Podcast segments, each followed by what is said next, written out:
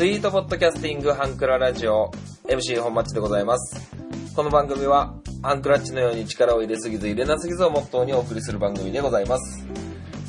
えー、皆様、えー、いかがお過ごしでしょうか？えー、私はですね、最近ダイエットに、えー励んでおります。えー、MC 本町はですね、え175センチの今体重が70キロあるというね、あの、半年で10キロ、えー太りましたね。はい。あのー、8月 ?8 月から同棲を始めて、えー実家を出て、えーミランダカートと共にアパートで暮らしてるわけなんですけども、えー10キロも太ったんですね。はい。まあ、その原因は、えー美味しいご飯が出てくることと、えー実家では、あのー一人でお酒を飲むことが多くて、えー一人だとね、こう、飲む日飲まない日とね、こう、あったんですよ。そういう風に。まあ、大体飲まなかったんですよね。家では。なんですけど、えーミランダカも結構お酒が好きで飲むのと、えーそうやって、ね、飲ん飲むのに、えー付き合ってくれる、えー人がいるということでね、結構な頻度でお酒を飲むことで、えー10キロのウェイトアップを、はい、してダイエットに励んでおります。えーそれこそ10年以上前から、えー体型がほぼ変わらない、高校卒業ぐらいから、えー半年前までは全然体重が変わらなかったんですよ、僕。はい。で、えー逆にですね、あの体重がないことで、こう筋肉が、なかなかつきにくい体質というか、えー状況だったわけです。っていうのも、やっぱり脂肪がこう筋肉に変わるんで、脂肪がつきにくいとなると、なかなかこう、えー太れ、太りにくかった僕は筋肉をつけにくかった状況になります。で、えー最近ですね、なんとか時間を作って、あの、体育館のね、ギャラリーのランニングコースみたいなのとかを走り行ったんですよ。っていうのも先週の、え木曜日、えー僕が教えてるサッカーチームの、えー練習日なんですけど、えー使用する体育館の照明の、え照明設備の工事かなんかで練習できないっていうことになって、練習がお休みになったんですよね。オフ日になっちゃって。で、何しようかなと思ってたら、まあ、とりあえず、平日の夕方にしかできないような、まあ、ちょっと銀行とか郵便局とか行ってね、お金を振り込んだりとかいろいろそういう、えーことをやって、まあ、時間もあるんで、あの、家に帰ると、まだミランダカーは帰ってきませんから、あの、まあ、ちっちゃい話ですけど、まあ、電気代をかけるのも嫌だなと思って、家を留守にしといた方が電気代かかりませんからね、あの、なんとかこう、外で過ごそうかなと思って、えー体育館に向かって走り出したわけなんですよ。で、えーランニング用のね、なんかちっちゃい iPhone1 個入るような、ね、なんかポシェットみたいな やつつけて、あの、Bluetooth イヤホンつけて走り出したんですけど、やっぱ耳塞いでると走りやすくて、あの、自分の息遣いが気にならなかったり、えー他人のね、走ってる感じが気にならなかったり、会話だったり、えーそういうのが、えーなくてめちゃくちゃ走りやすくて、まあ大体1時間ぐらい、1時間ぐらい走ったんですよね。そしたらそう、まあ僕もサッカーを今までずっと続けてて、えー怪我を、えーせずに来たわけじゃないんですよ。はい。えーちょうど10年ぐらい、10年以上前かな、えコーチを始めた当初、半月板を損傷したりとか、えー高校生の頃、ちょっと腰を痛めて、えーヘルニア気味になってしまったりとか、ぎっくり腰なんてしょっちゅうですわ。はい。で、膝、えー足首の捻挫、えー膝もそうですし、腰もそうですし、いろんな怪我を、えー負って、ここまでサッカーを続けてきたわけなんですけども、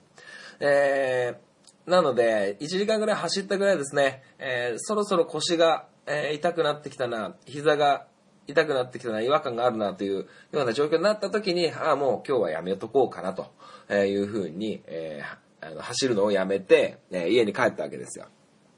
まあ、汗の処理をして、えー体育館を出ようとするとですね、見覚えのあるジャージを着た男性が歩いてくるわけですね。えー同じ日に、えー同じ会場で一緒に練習を見るはずだった、あの、同じチームのコーチがね、えー、僕と同じように走りに、えー、来てるところでして、えー、みんな考えることは同じだな、なんつってね、えちょっと話をして終わったわけなんですけど、えおかげでですね、その翌日、え翌日のね、僕腰がもう痛くて、ちょっとね、歩くのもちょっとおじいちゃんぐらいみたいになっちゃって、たかが1時間走っただけなのに、いや弱ってますね。はい。そして、えー、その次の日、えー、その腰を痛めたまんま、えー、子供たちの練習を見ていたら、えー、同じように左膝をやっちまいまして、ちょっとひねって、ちょっと足を引きずりながら、えー、生活してるわけなんですけども。いや、なかなか不便ですね。久しぶりにこんな足を引きずるぐらいの、えー、痛め方をしまして、えー、先ほども、えー、掃除機をかけながら、ね、膝をちょっとかばいながら、もう掃除機かけるレベルのね、歩くのでもちょっと膝が痛くって、ちょっとね、どうしようかなと思ってね、非常にこう、悩ましい状況なんですけども。まあまあ、そんなことはね、リスナーの皆様は関係ありませんから、えー、最後までね、えー、ハンクルアラジを楽しんでいってもらいたいなと思っております。最後までお聴きください。にちは、ゆるりんこパーソナリティのなおです。しょうこです。この番組は日常に起きたこと、仕事のこと、楽しかったこと、悲しかったことをゆるりんこと話すポッドキャスト番組です。毎週木曜22時配信中。ふわふわゆるりとした番組をお探しのあなたにぴったり。番組はゆるりんこで検索。ぜひ一度聞いてみてくださいね。それではメールを紹介していきたいと思います。えー普通歌でね、アマンさんからメールいただいてるんですけど、今日はね、久しぶりに、えー、スイートポットマッチングの方で、えー、お話ししたいなと思うんですけど、はい。なのでね、普通歌はゼロということで。でね、あのー、実はね、体調の悪い隊長さんというね、リスナーの方がいるんですけど、えー、なんだ、人生ゲーム違反クラに、えー、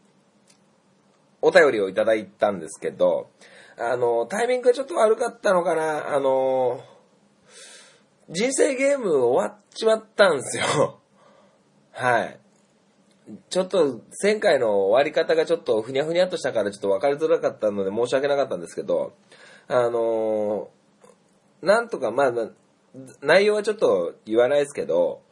1億5000万円僕、なくなってる1億5千万をね、あのね、プライベートジェットを買うっつってね、1万5千、1億5千万なくなってんすよ。はい。なくならずに済んだということでね。はい。なので、人生ゲームハンクラはもう先週で終わりましたんで、あの、足からず。えー、でもね、こう、アマン、でも参加してくれたのなんかアマンさんと、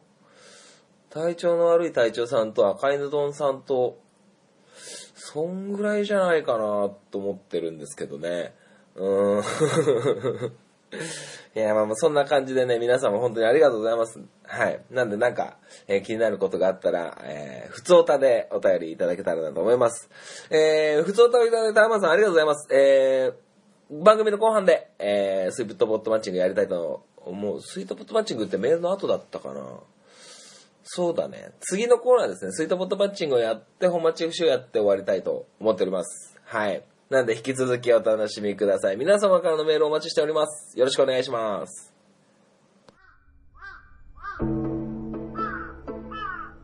壊れたラジオのつまみを回すと、たまたま波長があったのか、何かが聞こえる夜がある。ドッキンマッシュ提供墓場のラジオ。番組は赤羽のラジオで検索。心の周波数を合わせてお聞きください。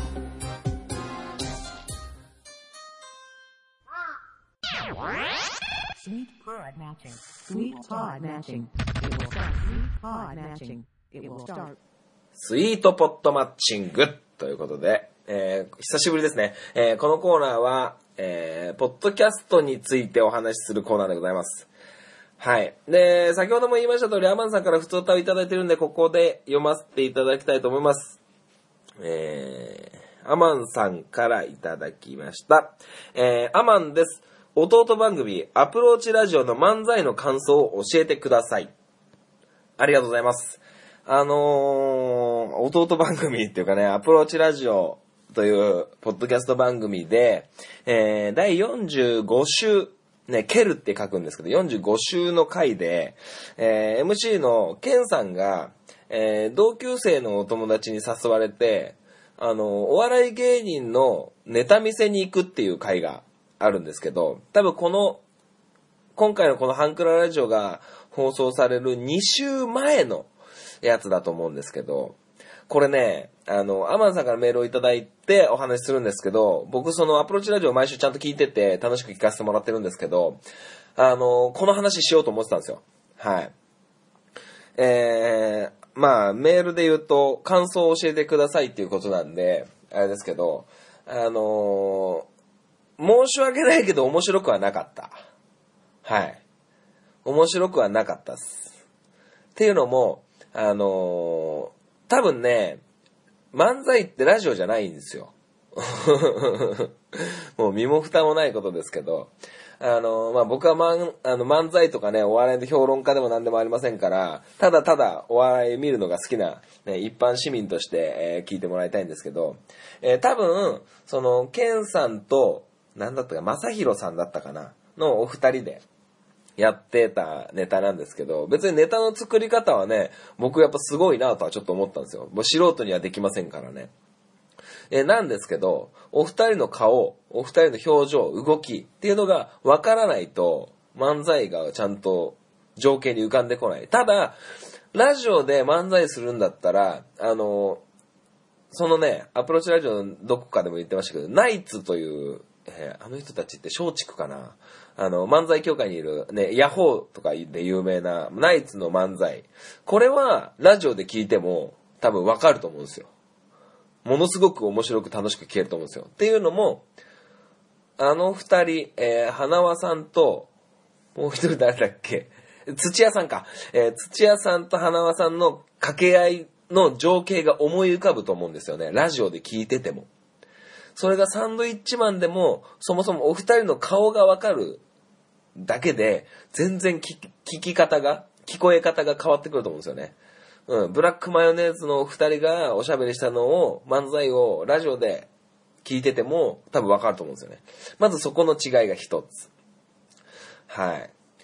そんな感じでしょうかね、一つ。うん、まあネタ作り、ネタの感じはどうこうってう。で、その45週のその、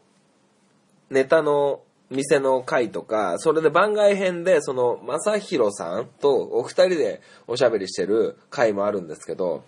やっぱその話を聞いてると、どれだけお笑い芸人の人たちが真面目かっていうことがわかると思うんですよ。あの、すごく緻密に計算されてて。で、その中でも、えー、正宏さんが言ってたんですけど、ナイツの漫才、あれはただの芸術だっていうような言い方をしてたんですよね。うん。で、僕は、ただ見る側なんで、作ったことないですからわかんないですけど、作る側に立つと、あれの芸術さがわかると思うんですよね。そのナイツの漫才の芸術さが。はい。そりゃそうですよね。あれは作れないですよね、ああいう感じのやつって。まあいろんなスタイルがあるとは思うんですけど、やっぱりそういう作り手の立場になって初めてわかることって結構あって、で、まあ僕からしたら、えー今までサッカープレイヤーだったのが、サッカーコーチになった時点で、もう見方がもう180度どころか、いろんなことを考えなきゃいけない、えー立場になったわけで、全くサッカーの捉え方が変わったわけですね。はい。もうサッカープレイヤーであれば、もうシンプルにえーゴールを目指す、ゴールを守る、ボールを奪う、奪われないようにするとか、すごくシンプルなんですけど、その背景にどういうふうに、えーボールを奪わせるのか、ボールを奪って仲間につないでゴールを目指さすのかっていうバックボーンのところに携わると、全く難しくなって、今までのサッカープレイヤーであった時の、まあ多少なり経験値だったり、技術っていうのは役に立ちますけど、まあ結構ね、役に立たないことの方が多くって、うん。だから、よく言われるのは、名選手が名監督になるとは限らないみたいなね、ことはよく言われますけど。だその、バックボーンのところに、今、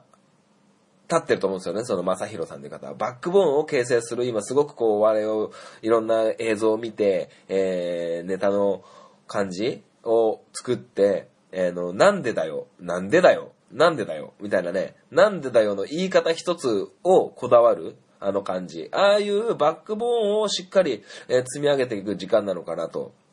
思ってて。で、僕もね、似たような経験があるんですよ。はい。あ別にあれですよ。舞台に立つとかそういう、お笑いをするとかそういうんじゃなくて、あのー今も多分やってないんですけど、あのあの、携帯大喜利っていう NHK の、あのー今田耕司さん、吉本芸人の今田耕司さんとか、千原ジュニアさんとか、板尾いつじさんとかがやってる携帯大喜利、NHK で昔やってたんですけど、着信御礼、着信御礼っていう SE が流れるやつ。えー、あの、多分、なんだ、YouTube とかであんのかな？わからない方は調べてほしいんですけど、その着信御礼じゃなくって、携帯大喜利っていうのは、あの、大喜利ですよね。大喜利を、あの、視聴者の方に、えー募集して、届いたメールを読んでいくっていう感じなんですよ。例えばそうだな、えーこんなマラソン選手応援したくない、その訳は？みたいなお題が出たりとか、いろんなお題が出てる中で。で、最初僕は見てるだけだったんですよ。携帯大喜利。面白いなって思ったり、全然面白くないじゃんとか 思ってたんですよ。まあ、ほとんどが後者ですね。ふーん。大喜利ってこんなもんか。やっぱ素人ってこんなもんなんだな。つって。で、大喜利といえば、えー日曜の夕方、えー商店の、えー落語家のおじいちゃんたちがやってますけど、まああの人たちはただただ天才ですからね。わざと悪ふざけしてるだけなんですけど、いや、今では一本グランプリとかね、ああいうプロの人たちがやってるのってやっぱりちょっと面白いですよね。うん。で、携帯大喜利を見てると、やっぱり素人ながら、ふーんぐらいなんですよ。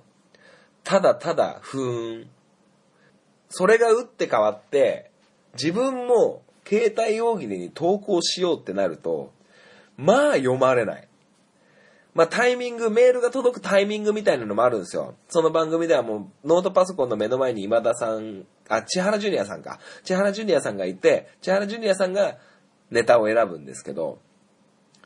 タイミングにもよるんですけど、何通遅れど、何通遅れど、えー同じ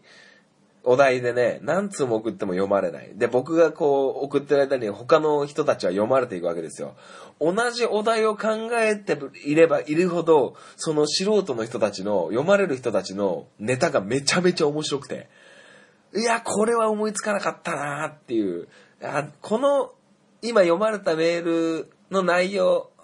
だったら、俺の今考えてる、打ちかけてる携帯のやつはボツだなとか思うんですよ。だから、あの、なんつうんすか、こう、とにかくお二人の、えーケンさんと正宏さんの漫才を聞いたときに、やっぱり作り手になると全然うまくいかないんだろうなっていうのは、もう目に見えてて、うん、でもその中で、あの、しっかりそのバックボーンを一生懸命勉強してるんだなと思って、えーやってましたけどね。まあ、そんな感じです。うん、僕の感想としては。うん。ただね、あのー、正宏さん、多分これ聞かねえかな聞くかなわかんねえけど、わかんないけど、あのー、あのー、ど、ど、ど真面目な MC 本マッチ、私はですね、あの、親からの仕送りを風俗に使う使うのはね、ちょっと下せぬ。うん。なんかもっとね、クリエイティブなことにした方が芸人らしいかなと思いますよ、僕は。うん。もっとネタ拾いにお金使った方がいいんじゃないと思ってます。うん。なんか、下世話な話を、えー、りょうさんに求めてましたけど、まあ、それはそれ、これはこれ。うん。なんかね、そこでちょっと応援したくなくなったかな。うん。いや、別にいいんですよ、風俗行こうが。うん、行こうがいいんですけど、それは、あの、昔ね、こういうことがあってっていう話のために今はすべきではないっていう感じうん。いや、僕だって風俗行ったことありますし、風俗に通ったことも数年前はありますよ。今はもう全く行かなくなりましたけど、それも当時話すより、あの時こうだったよなって今仲間と酒飲みながら喋るのが一番楽しくて、まあそれをね、芸人としてこう、皆様にお見せするっていう形にどうやってブラッシュアップするかは僕はわかりませんが、なんかこう、今じゃないんじゃないっつって。うん。性欲バリバリある人が性欲の話してても面白くなくない？って僕は思いますけどね。うん。まあ僕がそういう下世話な話をこうやって電波に乗せるのがめちゃくちゃ、こう、嫌いじゃないんですけど、こうちょっと躊躇してる部分が、えー戸惑いがある人なんで、なんかその辺はね、あの、ちょっと考えた方がいいんじゃないかなって思いましたけどね。はい。そんな感じです、僕の見方は。うん、ただやっぱりこう、表現者になった以上、なんとかね、こう頑張ってほしいなとは思いますけどね。はい。まあ、ケンさんがね、芸人になるんだか、他の相方さん見つけるんだか、わかんないですけど、ね、売れない芸人さんもポッドキャストやってますから、あのー、まさひろさんもやってみたらどうですか？うん。いいと思いますけどね。おしゃべりは達者ですからね。うん。まあ、友達にいたらうるせえなって思うかもしれないですけど。はい。まあまあそんな感じで、えー、ぜひね、こう、アプローチラジオの方で、多分、まさひろさんがコンビを、なんかね、どこかの誰かと組んで、えーこういうネタ見せがあって、こういう舞台に出ますっていうインフォメーションは、アプローチラジオからどんどん拡散されていくと思うんで、もしチャンスがあればね、僕も、えー見に行きたいと思いますし、えーお会いできるなら、えお話ししてみたいなと思いますしね。はい。まあまあそんな感じです。なのでね、結構この、なんていうんですか、お笑い芸人の根っこの部分、あの、バックボーンとか、えー今回その45週のアプローチラジオの回では、あの、お笑いを目指す人とか、あの、まあ、舞台に上がろうとする人たちの一番のね、こう、登竜門みたいな、こう、一番最初の第一歩みたいなところが切り取られてお話しされてるんで、あの、お笑い芸人目指す人、え舞台に立ちたい人、こう、今までこう、テレビで見てたお笑い芸人の方のイメージが少し変わるんじゃないかなとは思います。ものすごく、あの、聞いてて楽しい、えー、1話だったかなと僕は思ってます。はい。なんでね、あの、非常に僕も、うん、あんまり好きじゃないけど応援したいと思ってます。はい。ということで、えー今回は、えーまあ、アマンさんからね、メールをいただいたのもありますが、えースイートポッドキャスティングだったっけ？えー、じゃス、えスイートポッドマッチングか。スイートポッドマッチングは、えーアプローチラジオ、えー、えーご紹介させていただきました。えーアマンさんメールありがとうございました。皆様からもね、こういう風に、えーこういう番組があるよなんて、えーこういう番組の感想を聞かせてよとか、墓場のラジオでこんな話してたんですけど、本マッチはどう考えてますかとかね、えーゆろりんこではこんな話してましたよねとか、えーいろんなことがあると思うんで、あの、そういう、えーメールをね、スイートポットマッチングでは、えーお待ちしておりますので、えーえーごひいきにしていただけたらなと思います。えー人生ゲームにハンクラがなくなりましたんで、えーこのコーナーがね、えーなんか再度復活みたいな、えー入れ替わりみたいなになってしまった感はありますけど、はい。一生懸命僕も、えーまあ僕も形を変えてね、こうやってネットラジオとしてね、こう、表現者ですから、えーおしゃべりをどんどん勉強して、えーやっていきたいなと思っております。それでは、えー今週のスイートポットマッチング終了いたします。ありがとうございました。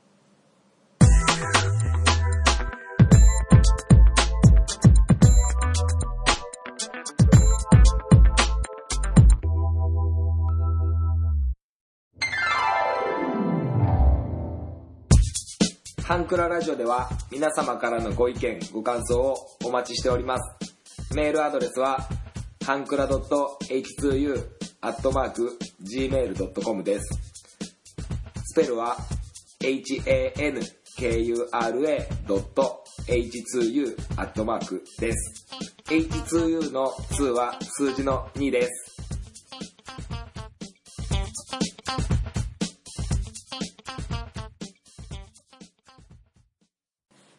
本マッチ FC! このコーナーは、えサッカー大好きな本マッチがサッカーについてお話しするコーナーでございます。えー、っと、なんつうんすかね。まあ、アジアカップも終わって、まあ、サッカーの、えー、日本代表のね、第一章が、えー、終わったというような感じになりますかね、森保ジャパン。まあ、ちょっと、いろんなことがありまして、もうサッカーの話、すっとりますけど、まああの、僕はね、こう、新潟県で、えーサッカーのコーチをやってるわけですよ、仕事のね、合間というか、まあ僕は本業じゃねえかなって思ってますけど、あの、その中で、えーまあ、幼稚園生から、えーいるわけですよ。幼稚園生、小学生といるわけなんですけど、あのなんて言うんですかね、どういう風にしていこうかなと思ってまして、っていうのも、あのちょっとね、あのどんどんどんどん選手の数が減ってってるのが現状で、まあそもそも新潟県全体でサッカーやるやらないに関わらず子供の数が毎年10%ずつぐらい減ってるんですよ、データ上。なんで、あの少ない子供を、えー少ない、多いサッカーチームか。サッカーチームが結構多くなってきて、少ない子供をまず取り合ってるっていう状況です。はい。学区関係ないですからね、サッカークラブなんで。で、まあサッカーす、みんなサッカーすりゃ別にいいんですけど、サッカーしない子もいますよね。バスケットやったり、野球やったり、ね、女の子だったらね、ピアノだったり、えー今だと何ですか、ダンスだったり、歌だったりね、いろんな習い事があると思うんですよ。まあその、サッカーもその一つと捉えましょう、今回は。で、えーもうそもそも、えー皆さん、えーこの今、ハンクララジオ、本町 FC というコーナーを聞いてる皆さんが、親になった時、親の人もいるでしょう。子供を育てている方もいるでしょう。育て終わった人もいるでしょう。あの、どういう子供になってほしいか。これをちょっとお聞きしたくて。僕今結構こう、子供を育てている人、子供がまだちっちゃい、ちっちゃい子供を持つ、えー親とか、えーまだ結婚もしてない子供も産むなんてことになってないような人、僕の周りの人に、どういう、親になった場合どういう子に育ってほしいか。で、ちっちゃい子がいる人には、どういう子供に育ってほしいかっていうことをちょっと聞き回ってるんですよ。すごい迷惑ですよね。で、あの、何でもいいです。弁護士になってガッポガッポ稼いで自分を楽させてほしいとか、いろんな意見があると思うんですよ。ね。とにかく、こう、サッカー選手になってほしいっていう人もいると思いますし、とにかく、ダイエットのためにサッカーを通わすっていう人もいるかもしれません。はい。で、えー、僕はどんな子に育ってほしいかっていう言われても、必ず同じところに着地させれる自信があるんですけど、えーまずサッカー選手になってほしいっていう親は、全体の1%もいないんです。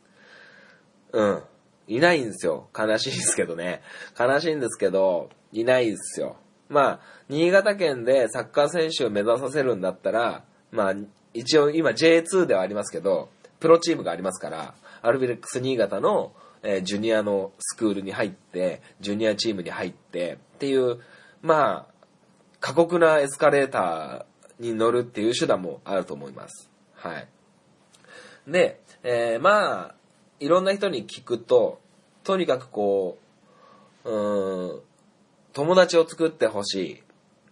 とか、えーいろんな意見があるんですけど、えーダメな選手といい選手の差をまずお話しすると、えーいい選手は、えーコミュニケーション能力が高いです。非常に。まあ、内気な子もいますけどね。いますけど、まあ、内気だから悪いってわけじゃないですけど、いい選手は漏れなくコミュニケーション能力が高い。うん。で、あのー最近ね、こう、小学校1年生の、を持つ親の方がいて、で、その男の子、1年生の男の子には、えー、弟が2人いるんですよ。まだちっちゃいんですよ。でも、ものすごく動き回って、あの、サッカーこそやらないんですけど、まあ、一緒にね、その1年生のお兄ちゃんのサッカーを見に、お母さんと一緒に来たり、おばあちゃんと一緒に来たりするんですけど、まあ、ごそごそしてるんですよ。でごそごそしてるっていうのは新潟だけなんから、あの、あっちこっちね、こう、もう、じっとしてられないんですよ。うん。で、そういうのを僕らが、コーチがね、注意するんですよ。あの、市営の体育館とか使ってると、他のお客さんもいますから、あの注意するんですけど、そのお母さんが、やっぱりそういう、あの、しつけみたいなのを、あの、教えてほしいんだっていうような要望がありました。そのお母さんもね、いろいろお仕事の関係で、あの、お恥ずかしいながら、しつけが全くできてない。もう自分の恥ず恥をさらして言いますけど、しつけができてない。っ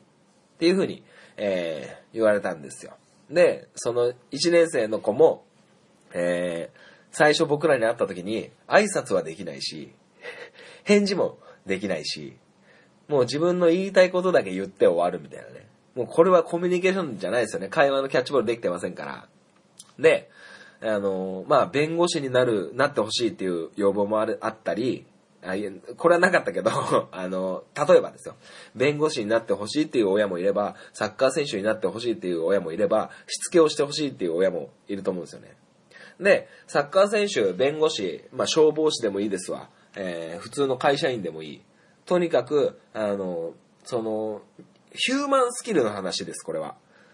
うん。サッカー選手は人ですよね。弁護士も人ですし、消防士も人、お笑い芸人も人ですよね。で、その、ヒューマンスキルの、ヒューマンズスキルの土台をしっかり形成しないといけないんじゃないか。ヒューマンズスキルの土台。それは何かっていうと、まあ、僕は大きく二つと思ってて、まあ、社会人になった人たちは、ね、耳にタコができるほど聞いてるとは思いますけど、まず挨拶。おはようございます。さようなら。簡単に言えばこの辺ですよね。でもう一つは返事。ね、人にこうお話しされた時には返事。うんじゃなくてはい。ね、堅苦しいなとは思うかとは思いますけど、この土台をまずしっかりしないとダメだと思ってるんですよ。はい。で、あのーそれに加えて僕は、ありがとうをもっとね、使ってほしいなと思うんですよ。だから、今、僕は子供たちを接するときに、えー挨拶と返事とありがとうをしっかりと今まで以上にやってるんですよ。今までもめちゃくちゃこう神経質になってやってたんですけど、今まで以上にそれをやらなきゃいけないなと思ってて。はい。で、サッカー選手、サッカーコーチだから、サッカーを教えるのは当然なんですけど、いろんな技術、えーサッカーの知識を教えるためにコーチはいるんですけど、その土台が出来上がってないと、どんな技術、どんな知識を与えても、土台がグラグラだから何にも乗っからないんですよ。本当に。嘘じゃないんですよ、これ。僕の今までの経験上、もう15年サッカーのコーチやってて、あの、アルビレックスとか、えー他の県だとそうだな、横浜マリノスのユースだったり、えー柏レイソルだったり、えーセレッソ大阪だったり、そういうプロチームの下部組織とは違くて、ちっちゃな町クラブですから、まあ、ダメなんですよね。そういう技術積み上げたって。で、その土台をしっかり形成することが大事だなと思ってて、はい。で、サッカーの技術、えー今で言うと、日本代表で言うと、誰ですか？南野選手とか、えー柴崎岳選手、大迫選手、いろんな選手活躍しますけど、ああいう技術を叩き込めばいいっていう話じゃねえんすよ。うん。そういうのを叩き込めばできるかもしんないですけど、まあなかなかそれも大変ですけどね。大変ですけど、まず土台をしっかりと作ろうと思ってます。やっぱね、こう、桜の木見てね、綺麗な花びら見て、綺麗な葉っぱ見て、ああ、綺麗だな、つったって、そのしっかりとした幹、幹をしっかり形成しないとダメですし、その幹を支える土の中に入り込んでる根っこをしっかりと気づかないと、木は倒れちゃうんですよ。倒れちゃうんですよ。当たり前ですけど。だから、今僕が目指してるのは、その根っこを形成するところです。華やかな場所、ね、葉っぱだったり、花びらだったり、そういうところばっかり目がいってると、根が腐っちまって、ダメなんですよ。根をしっかり形成して、幹をしっかりとドンと構えた上での枝があって、葉っぱがあって、葉っぱから栄養を取り込んで、つぼみを咲かせて、やっていく。そういうのが、プロサッカー選手だったり、そういう華々しい世界だと思うんですよ。で、華々しい世界の、ああいうプロサッカー選手のバックボーン、土台はしっかりしてると思うんですよね。技術もそうだし、知識だって。まあ、ざっくり言えば、礼儀とか、そういう部分の形成が、どんな職業にも結びつく。弁護士の人、挨拶ができないと多分まかり通らないですよね。返事ができなきゃ、ありがとう、ごめんなさい。そういうのができないとダメですよね。消防士だってそう。お笑い芸人だってそう。僕がやってるゴミ収集のお仕事だってそうです。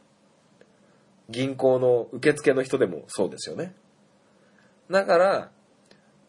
親がどういう子に育ってほしいかっていう願いを叶えるためには、もう答え一つなんですよ。もうサッカー選手になろうが、弁護士になろうが、消防士になろうが、お笑い芸人になろうが、その土台である挨拶と返事と、ありがとう、ごめんなさい。そういう土台をしっかり作ることが大事なんじゃないかなって思ってます。で、あのースイートポットマッチングの方で、お笑い芸人のね、あの話もしましたけど、ああいう人たちって、表向きはね、すごいこう、チャラいい話だったり、下世話な話だったり、おかしな、バカな話をしてるとは思うんですけど、それって本当にそういう華やかな花びらだったり葉っぱの部分だと思うんですけど、しっかりとした幹があって根っこがあると思うんですよね。根っこがない人たちは多分消えてってるはずなんですよ。うん。そうなんじゃないかなと思ってるんですよね。だから、どんな子に育ってほしいか、どんな風にな、どんな風に育ってほしいか、どんな風、どのような子になってほしいかっていう願いを、えー叶えるためのバックボーンのそのでっかい根っこの土台を形成することが大事かなと思ってます。これはサッカーチームのコーチじゃなくったってもちろん親だってもできるし先輩後輩みたいな学校でもできると思うんですよね。だからなんとかね、こう、そういう技術を叩き込むより前にいろんなね、こう、礼儀とか、作法みたいなのもそうだし、そういう土台を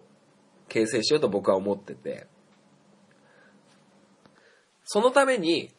まず子供たちに伝える、僕ら、コーチ、親、学校の先生、いろんなこう、子供の前に、子供の前？子供の上に立つっていう、まあ上っていう表現の仕方も変ですけど、こう何かを伝えるっていう作業をするときに、そういうことを少し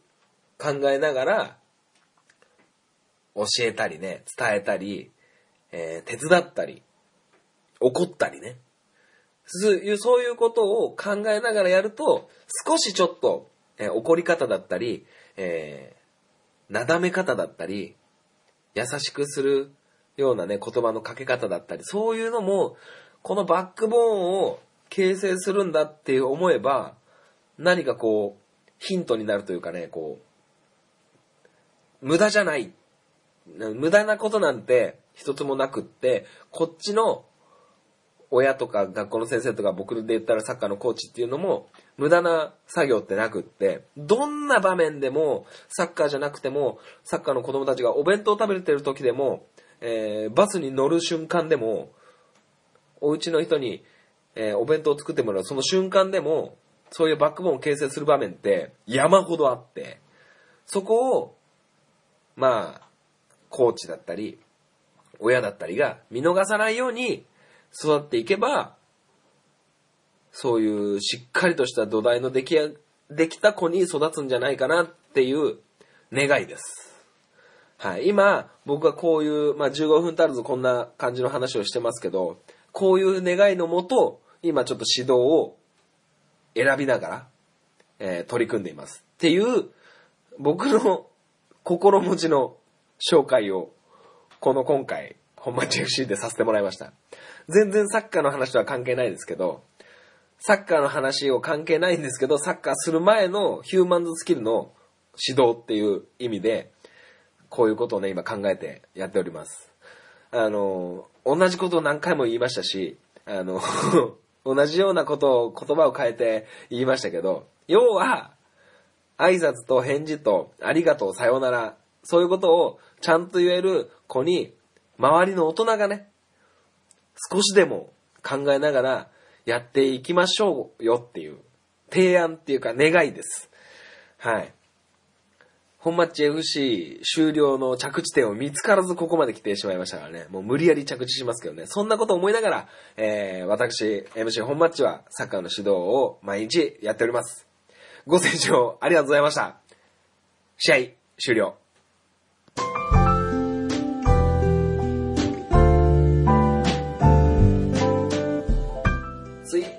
利用の方は DM でもご意見、ご感想をお待ちしております。ハンクララジオで検索してみてください。ハッシュタグ、ハンクララジオでのツイートもお待ちしております。ハンクラはひらがな、ラジオはカタカナです。みんなでフォローして盛り上げていきましょう。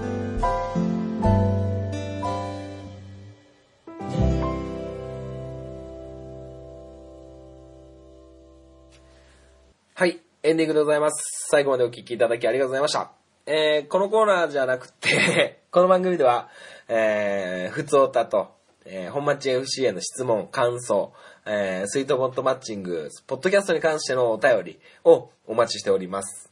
えー、メールアドレスは hankura.h2u.gmail.com です。えー、言えた？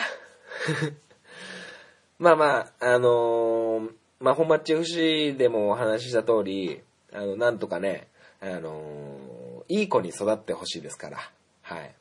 そういうのもあって、あのー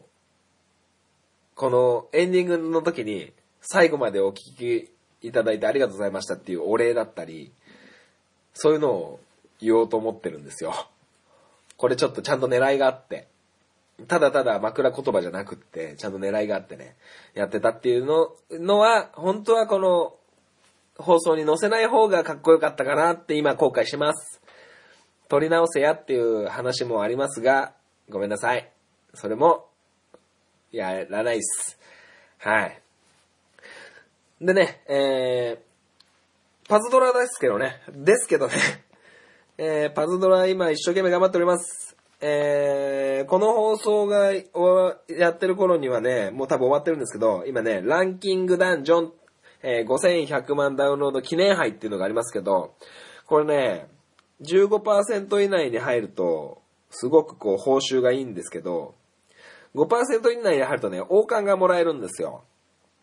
でね、僕今ね、現時点で7.1%。